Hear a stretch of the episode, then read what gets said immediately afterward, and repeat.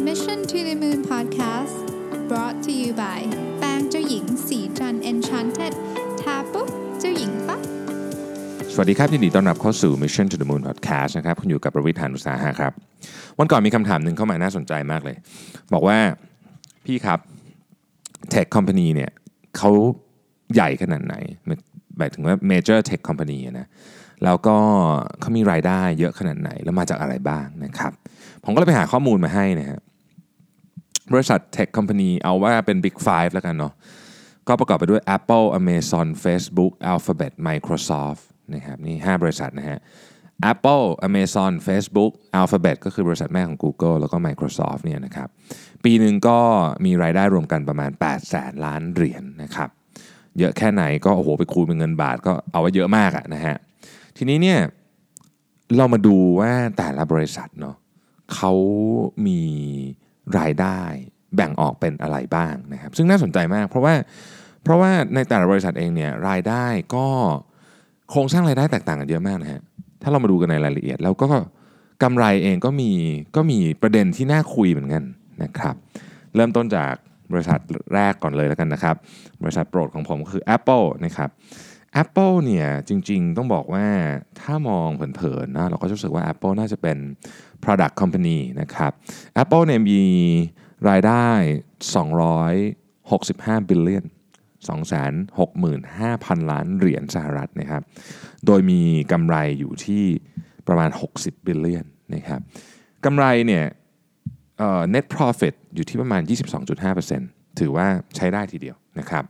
สูงอะนะฮะเทียบกับบริษัทในตลาด ในประเทศไทยก็ถือว่าต้องเป็นตัวเลขที่สูงทีเดียวนะครับ ขายอะไรบ้างนะฮะ Apple ขายเยอะที่สุดแน่นอน iPhone ครับผม iPhone เนี่ยเป็นอัตราส่วน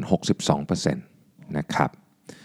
แล้วก็รองลงมาที่ผมได้พูดไปเมื่อวันก่อนนะครับ และกำลังเพิ่มขึ้นตลอดเวลาเลยก็คือ Apple Service Apple Service เนี่ยเราเรียกรวมๆกันทุกอย่างเลยนะครับ ตั้งแต่ Apple Pay Apple Music Apple TV อีกหน่อยก็จะมีเครดิตการ์ดนะครับ Apple Wallet อะไรพวกนี้ต่างๆ พวกนี้นะฮะสารพัดพวกนี้เราเรียกว่า Apple Service นะครับ 14%รองมาจาก iPhone เลยนะครับอันดับที่ 3 ครับ คือ Mac ฮะคือตระกูลคอมพิวเตอร์ของ Mac ประมาณ 10%นะครับ iPad ตามมาที่ 7%นะครับ แล้วก็ Accessory อื่นๆ เช่น Apple Watch หูฟังอะไรพวกนี้อยู่ที่ประมาณ 6.6%นะครับ ทีนี้ถ้าเราไปดูว่ามาจาก โซนไหนบ้างนะฮะอเมริกาเยอะที่สุด 42%นะครับ 20%มาจากประเทศจีนหนึ่งใน 5 ของรายได้จาก Apple เนี่ยมาจากประเทศจีนนะครับ 24%มาจากยุโรปนะฮะ และ Apple เนี่ยถ้าใครไปญี่ปุ่นก็จะรู้นะ Apple ที่ญี่ปุ่นคนชอบมากนะครับ 8%ประเทศเดียว contribute 8%นะครับ ที่เหลือทั้งหมดของเอเชียแปซิฟิกเนี่ยคือพวกเราทั้งหมดเนี่ยนะฮะ contribute แค่ 7%เองนะครับเราเราถึงไม่ค่อยได้ใช้ของ Apple ก่อน เป็น tier แรกนอกจากสิงคโปร์อีกแต่แต่อีกหน่อยจะได้ เพราะเรามี Apple Store แล้วนะครับ ต่อไปอันดับ2นะฮะ Amazon นะครับ Amazon นี่ก็เรียกว่าขายทุกอย่างนะครับขายทุกอย่างนะ revenue นะครับน้อยกว่า Apple เล็กน้อยนะฮะ232 billion US ดอลลาร์นะครับ แต่ถ้าพูดถึง net income ต่อ revenue เนี่ยน้อยกว่า Apple เยอะ ก็คือมีมี net profit margin เนี่ยอยู่ที่ประมาณ 10 billion US ดอลลาร์หรือคิดเป็น 4.3%เท่านั้นเองนะครับเมื่อกี้ Apple เรา 22นะอันนี้ 4.3%นะครับเรามาดูว่าเขาขายอะไรกันบ้างนะครับ Amazon เนี่ยนะฮะแน่นอนเยอะสุดก็ต้องเป็นออนไลน์สโตร์นะครับ online store คือ amazon.com นะครับโอ้ก็มีของเยอะมาก มีทุกอย่างจริงๆนะฮะ amazon.com เนี่ยนะครับเอ่อ52.8%นะครับ แต่ก่อน Amazon ขายแต่หนังสือใช่ไหมเริ่มต้น แต่ตอนนี้มีทุกอย่างจริงเข้าไปดูคุณจะหาเลยก็เรียกว่าแทบทุกอย่างมีหมดเลยนะครับ อันต่อมานะครับ third party เอ่อ selling service นะครับก็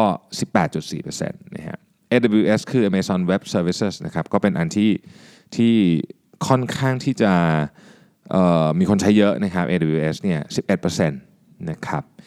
ที่น่าสนใจคืออันนี้ครับ physical store Physical Store เนี่ยรายได้เพิ่มขึ้นเยอะมาก จากปี 2017 ไปเป็นปี 2018เนี่ยเพิ่มขึ้น 200%นะครับถึงแม้ว่า Amazon เนี่ยทุกคนจะรู้จัก Amazon ในฐานะที่เป็นอีคอมเมิร์ซเนาะแต่จริง Amazon เนี่ยนะครับมี physical store เนี่ยพื้นที่ทั้งหมด 19 ล้าน square foot เนี่ยเฉพาะในอเมริกาอย่างเดียวนะครับรายได้ 7.4%นะครับ subscription service Amazon Prime นะครับ 6.1%นะครับแล้วก็ที่เหลือเป็นพวกแอดอะ4.3% Amazon นี้ค่อนข้างชัดเจนนะว่าโอเปเรตใหญ่ที่สุดอยู่ที่สหรัฐอเมริกานะครับราวๆ70%ของ revenue ทั้งหมดเนี่ยอยู่ที่สหรัฐอเมริกาจะเป็นสาเหตุหนึ่งเข้าจีนไม่ได้ด้วยนะครับ รองลงมาก็เป็นเยอรมันนะครับ9%ญี่ปุ่น 6 อังกฤษ6นะฮะแล้วก็ที่เหลือทั่วโลกเนี่ยที่ 11%นะครับตลาดที่ Amazon น่าจะอยากไปที่สุดยังไปไม่ได้ก็คือจีนนะครับ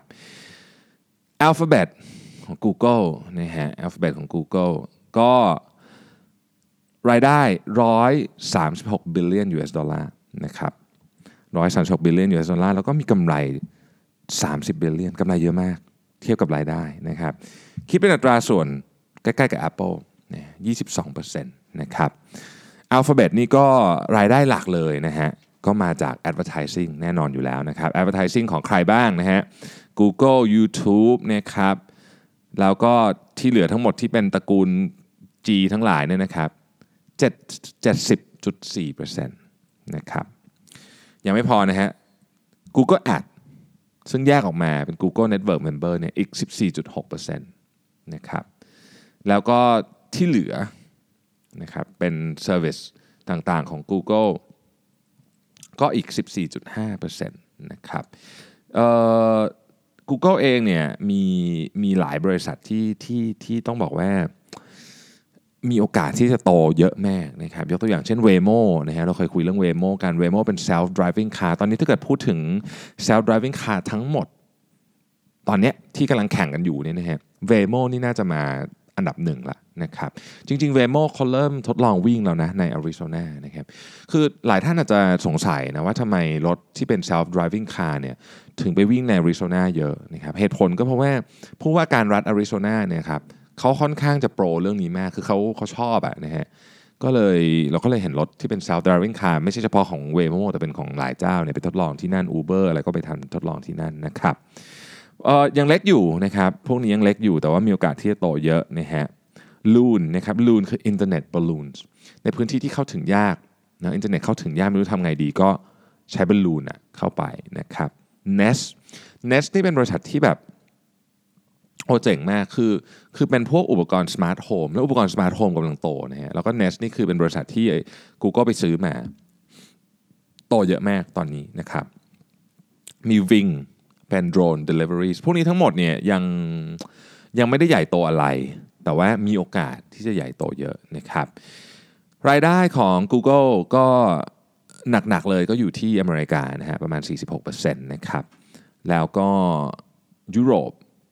สามสิบกว่าเปอร์เซ็นต์นะครับ แล้วก็ในเอเชียแปซิฟิกก็ไม่น้อยฮะสิบห้าเปอร์เซ็นต์นะครับ อันนี้คือ Google นะครับ ต่อมาฮะ Facebook Facebook นี่พูดถึงรายได้ก็น้อยกว่าเพื่อนเลยนะฮะ คือ 55 billion US ดอลลาร์ที่น่าสนใจคือกำไรฮะกำไร 22 billion นะฮะประมาณ